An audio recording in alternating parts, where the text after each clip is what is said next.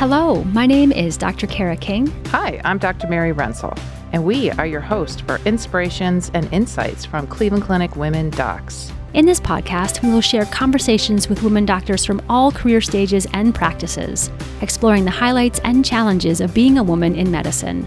We hope these thought provoking stories inspire you and provide insight into the unique challenges and accomplishments of remarkable women docs. Welcome back to Inspirations and Insights, everyone. We are so lucky to have Dr. Kendall Cobb on our show today. Dr. Cobb is a board certified family physician at Cleveland Clinic with an interest in health maintenance and disease prevention and adolescent health.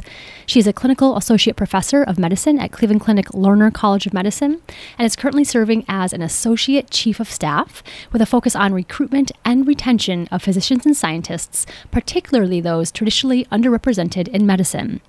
Growing up in San Francisco, she studied ballet and, when sidelined with an injury, started thinking about other career options and ultimately went to medical school after receiving a BA in history from Harvard University.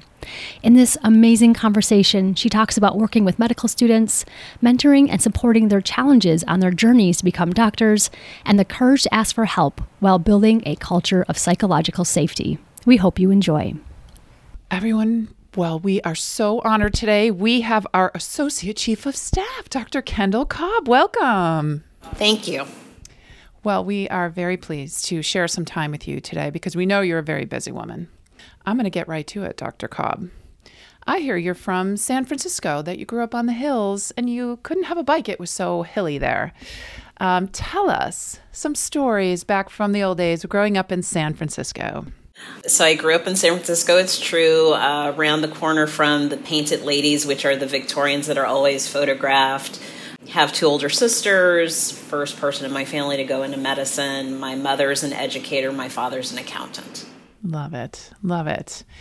So then the story goes that you found your way to Harvard. So, how does one who grows up on the hills of San Francisco find her way to Harvard? And who might have pushed you or encouraged you? And who was on your team then, as far as your encouragement team? Yeah, it's actually my um, history teacher in 10th grade, I want to say. Carolyn Mizak was her name. And she just introduced me to Harvard and I had always thought that I would go to UC Berkeley, which is where my sisters and my mother went. And she told me about Harvard, and I applied. I applied. The other three schools I applied to were all in California, and I, I headed out east. Wow. Impressive. Now, as a graduate of Harvard, does that just put you in a special club that you have access to, you know, the, the thought leaders in the world and tell me about, you know, alumni weekends or how does all that go? Well, my class is very impressive. So, Ketanji Brown Jackson, oh. uh, the new Supreme Court Justice, is in my class, but Thomas Lauderdale and China Forbes, who are part of Pink Martini, are in my class. Kevin Young, who uh, is the executive director of the National Museum of African American History and Culture, is in my class. Julie Pottinger, who's nom de plume is Julia Quinn, who wrote Bridgerton, is in my class. Yeah, so I think that one of the things I appreciate about my class, Matt Damon was in my class, though he didn't graduate, Meredith Salenger. So I think that one of the things I appreciate about Harvard is that there are people that excel in lots of different areas. I think of it similar to Cleveland Clinic. You often hear about the doctors being great. I've found that people in marketing and finance and all sorts of areas of the organization are excellent at what they do. And so uh, it's exciting to have gotten to know people who just follow their passion and are good people as well. Amazing. Wow, that list, that list you just dropped. I'm going to need a few days just to process that. That is a heck of a list. So you, what was it like to see, um, you know, Ketanji Brown Jackson be appointed to the Supreme Court and know you were classmates, or just that moment? What is that moment like for somebody that knew her when? And so I was relieved. We were in San Francisco on spring break, and in March and we watched the hearings. And so that was challenging for me, partly because her husband, Patrick, was my study partner for bio in, in college. And so we had been exchanging emails. And what really helped me when I heard the news is that I texted my daughter. I might have emailed her because she doesn't have her phone with her during the day. And then she called me back when when she got out of class and she had like I said, she had watched the hearings with me. And I asked her how she was and she said elated, thrilled. And so having knowing the sort of the excitement that she had that the watching sort of the treatment that Ketanji had received didn't impact her joy with the with the moment really helped me to have perspective. But it was definitely hard watching the hearings. So your story to me is incredibly interesting, especially your background with kind of the integration of when the fork kind of twisted between you going into this area of wanting to be a ballerina versus kind of shifting into academic medicine. I, I love hearing about this point in time when you really had to decide which path was right for you. And what I heard you mention is that you're the first person in your family to actually go into medicine. Is that right? Yes, that's correct. So my sister went to law school about the same time that I went to medical school, and my mother got her doctorate in education either when I was in college or when I was in medical school. So education is really important in our family, and they they supported me fully when I was doing ballet. It was a lot of driving me to lessons and that kind of thing.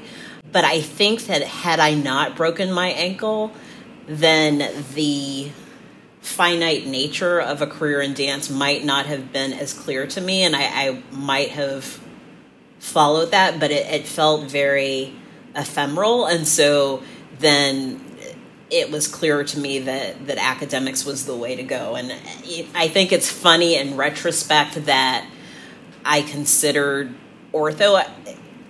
I mean, it makes sense. A lot of dancers, athletes think about orthopedics. And my my way of being in the world is so different than being a fixer. So family medicine makes a lot of sense to me. And if, when I look back on my life, it's clear to me that family medicine was what I meant, was meant to do it's funny those sliding door moments, right? Like if you didn't break your ankle, who knows if you would have gone to college for ballet and then had such a different trajectory, right? It's definitely true. What did your parents think when you made that decision? When you said, you know what, change of plans, I actually want to go into medicine. What did they think? So they were supportive, I think, partly because I had made a full comeback to ballet. I think that had I decided not to go through my recovery, then they probably would have pushed me more. I think that the bigger issue for my mother in particular was when I decided to major in history because she didn't like I still knew that I wanted to go into medicine. Her thought was what are you going to do with a degree in history? So I think that that was more a cause for concern than not doing ballet. And your mom has a doctorate doctorate in education, so she knows all things education. So she was like, yes. "Listen, I know some things, and I have a concern." yes, exactly. So you're you're breaking down this timeline for me. So I, in my mind, you broke your ankle, and during like during that recovery, you were like, "Yeah, this is this is hard. I'm to shift." But you actually went through full recovery, got back into ballet, and at that time had enough self reflection. How old were you? Like 14 or 15? Uh, 15 when I made the decision not to continue. So I performed again. I was back on pointe. So basically, had was back to where I was beforehand, if not a little bit better actually, because yes. sitting, I went to classes and observed the classes when I was casted. And I had always had sort of a mental block for double and triple pirouettes. And so that opportunity to visualize for you know that period of time where I was in a cast, or I think was eight weeks, really helped me when I went back because I had had it in my mind. And I often talk with students, medical students, and and residents about visualizing what they see themselves doing 10 to 15 years from now because what I tell them is is that I believe that that vision will become a reality, which means that any challenges or hurdles that they're enduring are going to be overcome because they're meant to do that thing in the future. And so that gives people a lot of calm because I think that a lot of times people think that when they see somebody who they consider to be accomplished, they assume that the road has been smooth and there haven't been any challenges. And I think that helping them to know that everybody has challenges and it's a matter of sort of persevering, I think helps. I'm in love with this. I'm in love with two main aspects of this. So, number one, I can envision you in a cast like on the side of this room. I do not dance, so I'm not going to use the right terminology. But I see visualization in two ways. I see visualization in that you're watching like the technical component of what the other dancers were doing, and you were actually actively watching that to actually incorporate that when you got back into dance. And I believe in that so much as a surgeon. I make all my learners watch their surgical videos for just that because there's, I would say, make the invisible visible, right? When you actually watch yourself in that way. But I also envision a young you like having this space of self reflection, being like, is this where I want to be, right? Like an actual five to 10 year plan. As a 15 year old, I was not doing that. so my question is how did you have this space of self-reflection? Like how did you like you seem so much wiser than your age.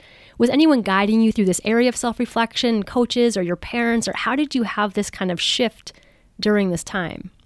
I had a lot of great teacher i met teachers. I mentioned carolyn mizak but you know my english teacher. I feel really fortunate because the teachers in my life in addition to my mother, really helped me to, to feel special and safe to dream and explore and pursue things. And so I can't identify anyone in particular.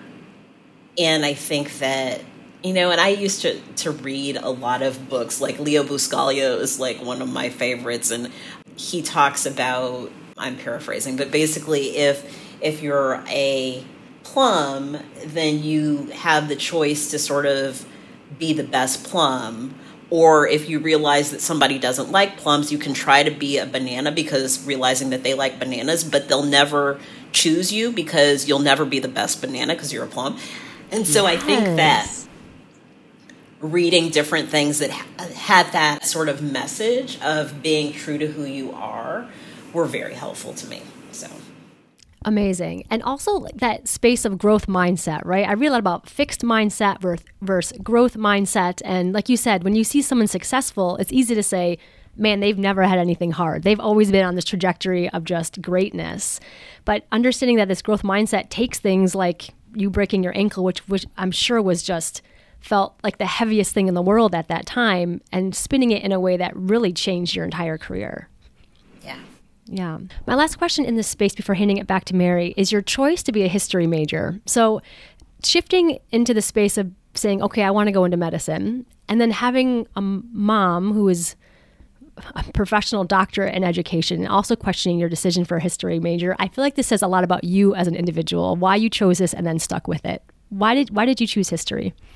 I remember thinking, so I, I, like history, I like the humanities, but I remember thinking that I was going to be doing science for the rest of my life and that I wanted to be able to talk with people about other things. Now, you know, I, I do work with the National Board of Medical Examiners, and, and right now I'm prepping for a meeting where all of the questions are basic science questions. And so medical school wasn't easy for me and i still think that pathophysiology isn't my strength. Like i'm i'm much better at sort of the clinical aspects the interactive aspects. But this idea of knowing something else and being able to talk about something else was very appealing to me. And I ended up taking organic chemistry over two summers at UC Berkeley and, you know, using my electives for my pre med requirements. But I think that the type of analysis that I did, so I would look at primary sources and have to analyze sort of what was implied but not written. I think that that's something that helps me when I'm interacting with people, sort of what are they not saying that I can follow up and ask them about, I think is something that I learned through studying history. Brilliant. And I, I, heard you, it was either on a different podcast or I wrote, read something that one outlet is you have friends outside of medicine. And I was like, oh, yes. Like I cling to my non doctor friends. And my husband was an anthropology major. I married a physician completely by accident. That was not the plan, but at least he was an anthropology major. And your guys' brains are totally different. I just value that so much. So I knew that there would be more to that question. Thank you so much for sharing. Yeah. Okay, if we're talking brains, you know I got to jump in. Right. Um, Kendall, as Associate Chief of Staff, let's go back, you know, let's kind of focus on what's happening in the last few years. Here you are with this perspective, with a history perspective, and now Associate Chief of Staff during the time of a global pandemic. And you are tasked to retain and recruit physicians during this time. Tell me about your what you've seen. What do you think works at this moment in medicine? Where are opportunities? Yeah, I think that the pandemic really showed the organization at its strongest in that there were people that were were charged with task and the expectation was everybody was going to sort of follow and make it happen which was felt very different than what we sometimes see, where it's a lot more relationship management and and sort of slower process. So that was that part of it was very exciting to me. I think that one of the things that's challenging right now because of what's going on with the economy is the pandemic really allowed us to take a step back and say, what's important and what's the work? And especially in primary care, there's so much that is, and I think it's true in lots of fields, but in primary care, there's so much that is not work that gets done when you're face to face with a patient. And so there was this opportunity to really honor that work and and make sure that we build in time for people to do that.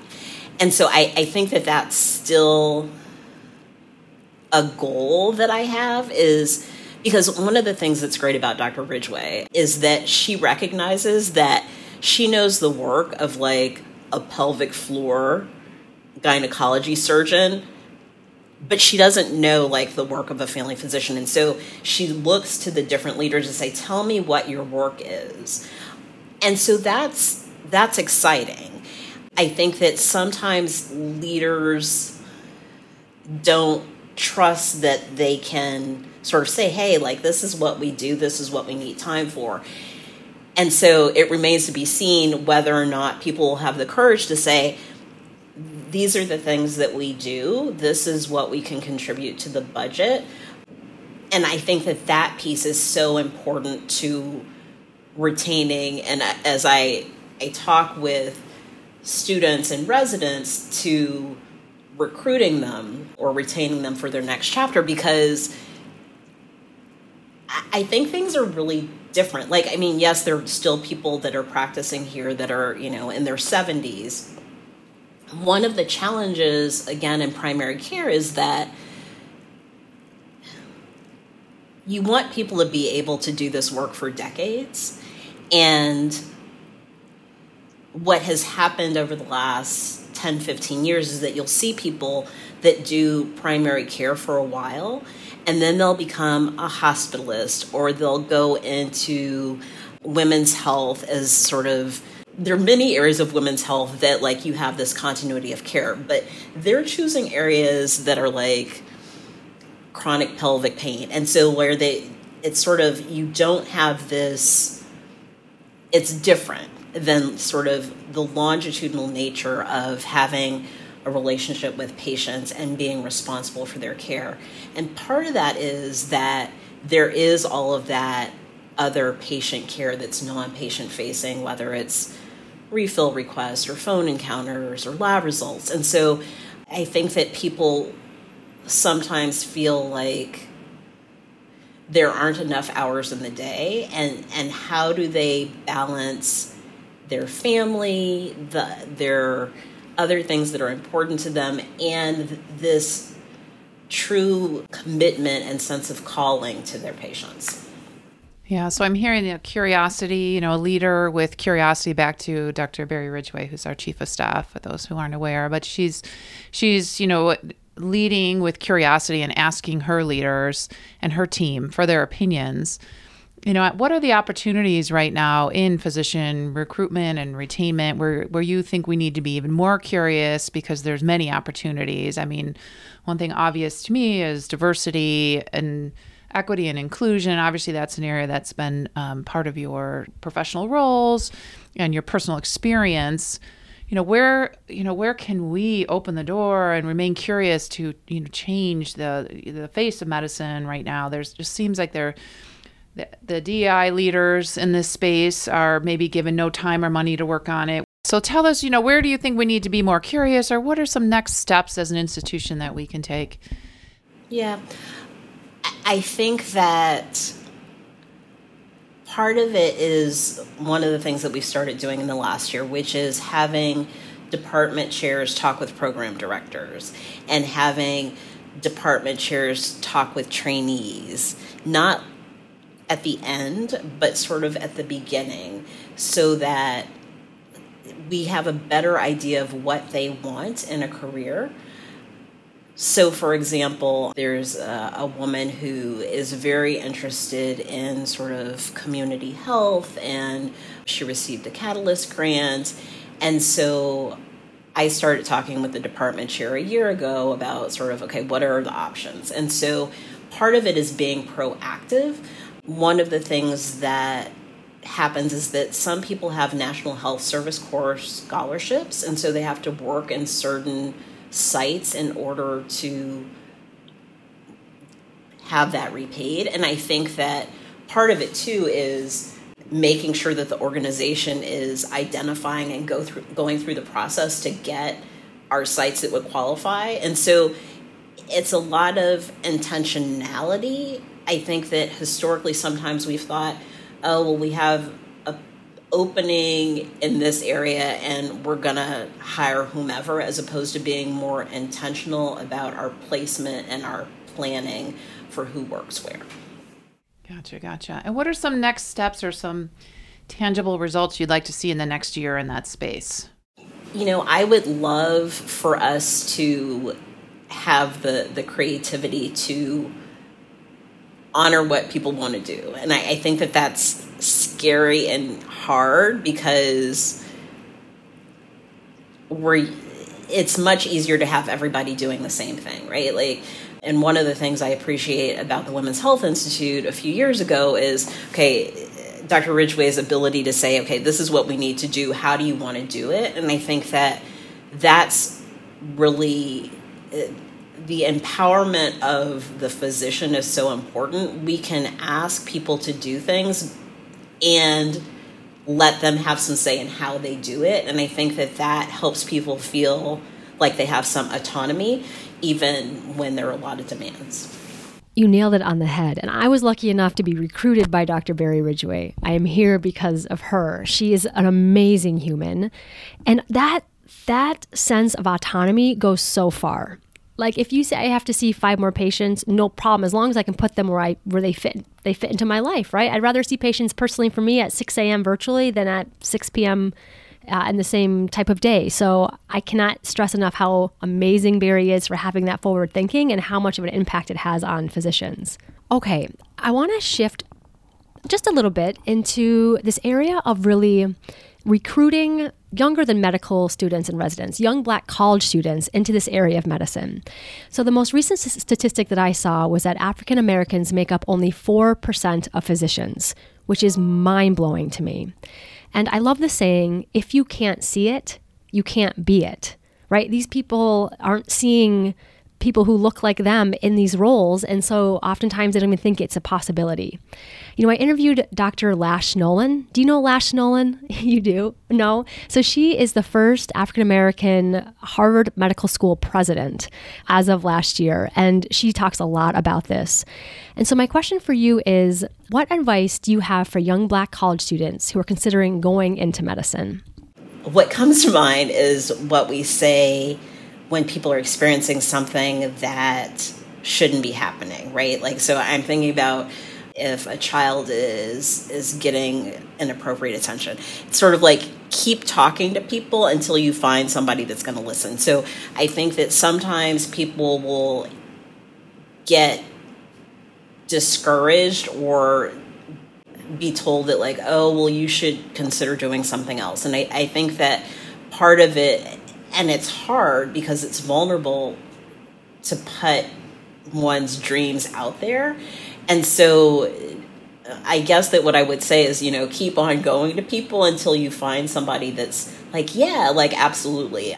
Because I, I remember talking with uh, a woman a couple years ago who wanted to go into OBGYN and she had met with, you know, a career advisor and he had said, you know, I don't, I don't think that you're going to to be able to match successfully with your board scores. And so I told her, I was like, you know, he does not know what God has planned for you. Like I am, she's a spiritual person. I'm a spiritual person. I wouldn't say that to somebody if, like, you know, that wasn't going to have meaning to them. But in her case, I told her, and so you know, she agonized and and continued to agonize, and she ended up ranking, you know, ranking her top choice, which was a top hospital, matching there. And so I think that part of it too is is that we look to other people to as somehow they're knowledgeable and they they know what our our future holds. And i i think that that's not always true. And so i think that just continuing to look for support and not being discouraged. Similarly i think that sometimes people get into the pattern of okay well i have to fight everybody and, and, there are people that don't think that i can do this and so when they run into trouble then sometimes they feel like they have to sort of deal with it on their own and and one of the most important things is is that that recognition that we all run into challenges and that you know i i tell my students all the time like you know, no judgment here. Like my goal is to help you navigate this path. And so so know that people aren't that there are people that are going to like sort of help you move forward and and just seek those people out. So powerful. So really finding these psychologically safe cultures that you can express what can feel vulnerable, right? That I want to be, let's say, a physician and feeling like you can say that out into the universe and it's not going to be laughed at or said that you can't do that. And I, again, I think it was you I heard, either an article that I read or a podcast that I was listening to about even students asking for help, right? Like being self conscious because they're already you know, having a little bit of imposter syndrome, which I have every single day. And so being fearful that if they're going to ask for help, they're going to have the lens of, well, obviously you need help. You shouldn't be here anyway. And that is just so terrible to even think that that students are feeling that. And that's their their students' job is to learn. They should be going for help. But acknowledging that as physicians and teachers, it's so important, don't you think? Yeah, I do. And I, I think that part of it too is and I have to do this myself, is remembering how I feel and what I think when people come to me with a question or for help, I'm not, I'm like, I'm really excited to help them as opposed to what when I'm on the seeking side of help, then I all of a sudden think that people are going to think that, like, oh, well, you know, like all these negative things about me. And that, and so I think that it's helpful to sort of think about sort of the people that approach us for help and how we respond to them to give ourselves the courage to to sort of seek help. You know, I am not a statistician by any means, and I'm glad that we have great statisticians here. I'm grateful that we have great communication people here. And so again, like that's one of the things I love about working here is that early on when I was here uh, working in the medical school, I was working with, you know, some pancreatic surgeons, some colorectal surgeons, and this idea that they recognize that they couldn't do what I do as a family physician, just like I can't do what they do. That's huge and it doesn't happen every place. I think that we each have our unique gifts, talents, strengths that we bring to the world. And so it's not that we need to do everything to solve a problem, but we can do our part. And so that has been really empowering and freeing for me because I want everything to be better. And I can contribute my part, but I can't make everything better. Like I can do my part to make things better. You're touching me so deeply with the words in that number one, self talk is so critical. Like things that I say to myself, I would never say to somebody else. So I should not be talking like that to myself. And keeping that lens is, I think, so important.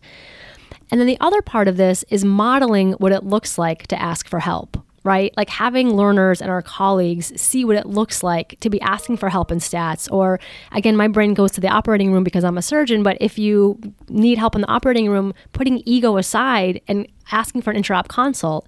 And I think sometimes just modeling that, that I am really good, really good at some things. I acknowledge I'm not really great at others. I'm at the Cleveland Clinic, which is the mecca of brilliant minds. And, and, you know, just having that culture that you can ask for help and it's for patient optimization and it's okay. And it's actually congratulated. Yeah. It's funny because I was just meeting with um, a couple of students on Saturday and I was feeling conflicted because I made a commitment to attend the WPSA dinner on Thursday, and I actually had invited a bunch of students. And then I found out that curriculum night for my daughter is the same night. And so I, I asked the two students I was meeting with, who are OU students, and they have another event that night, so they weren't two of the students. I said, you know, I'm really conflicted about this. And so I also think that sort of sharing recognizing that that I don't have all the answers and, and getting other people's perspectives is really helpful. And of course, both of them said, like, well, you should go to the WPSA thing because your husband is already going to go to curriculum night and he's going to take notes. And and I was really proud of them because, of course, I was doing the whole.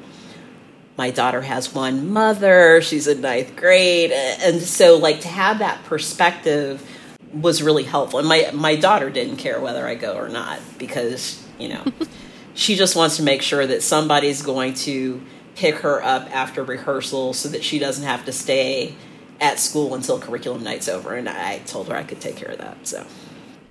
I love that. You got her priorities out of the way. You had your own securities brought to your psychologically safe tribe, and now you have a great plan. And you'll be at WPSA WPSA dinner this Thursday, right? That's the yes. most important part of that. Okay, great. I'm just kidding. Great, Mary. You want to close this out? Oh, Kendall, thank you for your time. I, you know, I would, I want to ask you one last question. If you had to think of medicine in the last 12 months compared to when you got into medicine, what are some changes that you've seen? And maybe something that you also have seen mirrored in your students because you're very close with so many learners at various levels. What do you see coming up in medicine or a change in medicine? So I'm not sure it's a shift in medicine as much as it's a shift in me. I think that I was better about it with patients than I than I was with students, but now it's extending to students, which is this what I was talking about no judgment, right? So this isn't really answering your question because it's not how I heard the question. I mean, there are lots of things that have changed in medicine as far as like people feeling like they can question, and uh, you know, I think students and patients all want to sort of be involved. But the thing that going back to what I can control, I think that I I can be very hard on students in that like I want them to to do their best. And one of the things that fascinates my family and friends is that I'm I'm as a person pretty judgmental, but I don't carry that into interactions with patients, right? Like I feel like everybody's self-critical enough like that that's not what they're coming to me for. And and sometimes patients will want me to take on that role and like I can't take on that role. That's not who I am in that space.